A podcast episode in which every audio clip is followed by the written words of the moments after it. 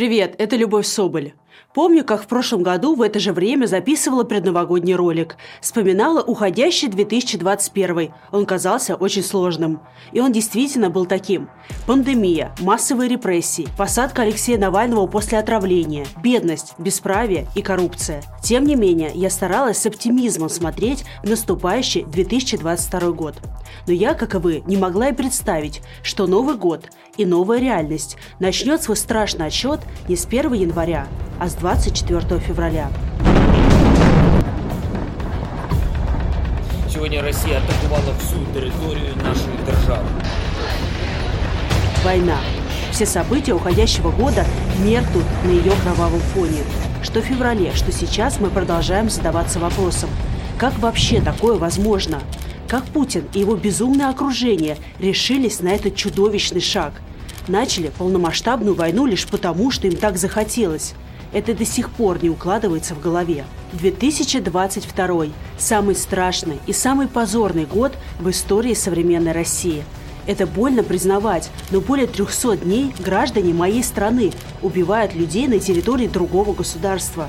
Более 300 дней российские ракеты бьют по украинским городам и населенным пунктам.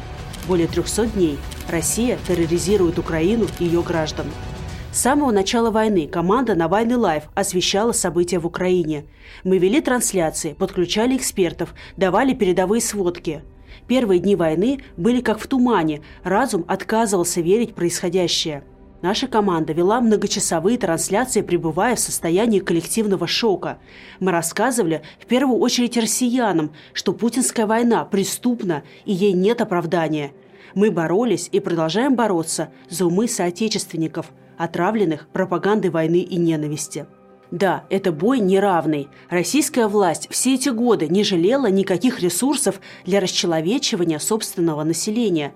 Если раньше слово «зомбирование» воспринималось как преувеличение, то с началом войны многие почувствовали себя персонажами антиутопии.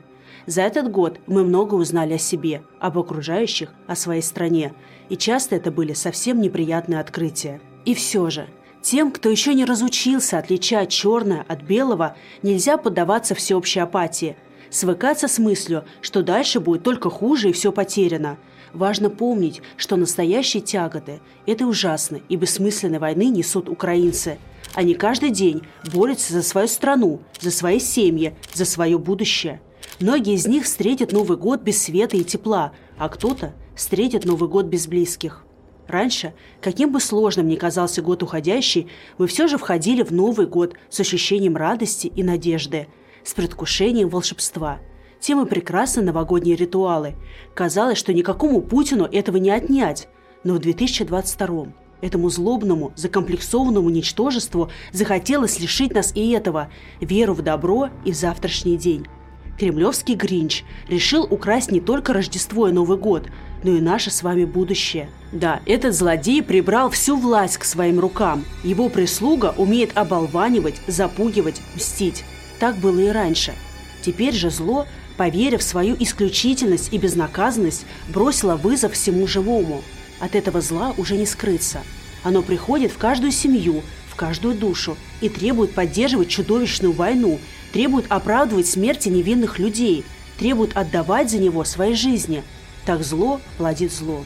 Мы обязаны противостоять этому злу. У нас нет другого выбора. Путинский режим хочет казаться всесильным, но это не так. Героическое сопротивление украинцев, которые борются за свою землю и свободу, показывает, как Путин просчитался – он никакой не исключительный баловень судьбы, он всего лишь мелкий злодей, которого власть свела с ума в окружении таких же моральных уродцев, как и он. Как сопротивляться путинскому режиму в России, если порой кажется, что все вокруг поддерживают войну? Это не так. Тотальная поддержка Путина и войны – это миф, на укрепление которого работает пропаганда. Ее основная цель сегодня – создать видимость всеобщего единения – но независимые опросы показывают, что поддержка войны среди россиян падает, особенно после мобилизации. Да, мы все недооценили в свое время мощь пропаганды, но и она не всесильна. Ни Симоньян, ни Соловьев не смогут вернуть в российские семьи десятки тысяч погибших за дворцы Путина и его друзей-солдат. Это отрезление неизбежно.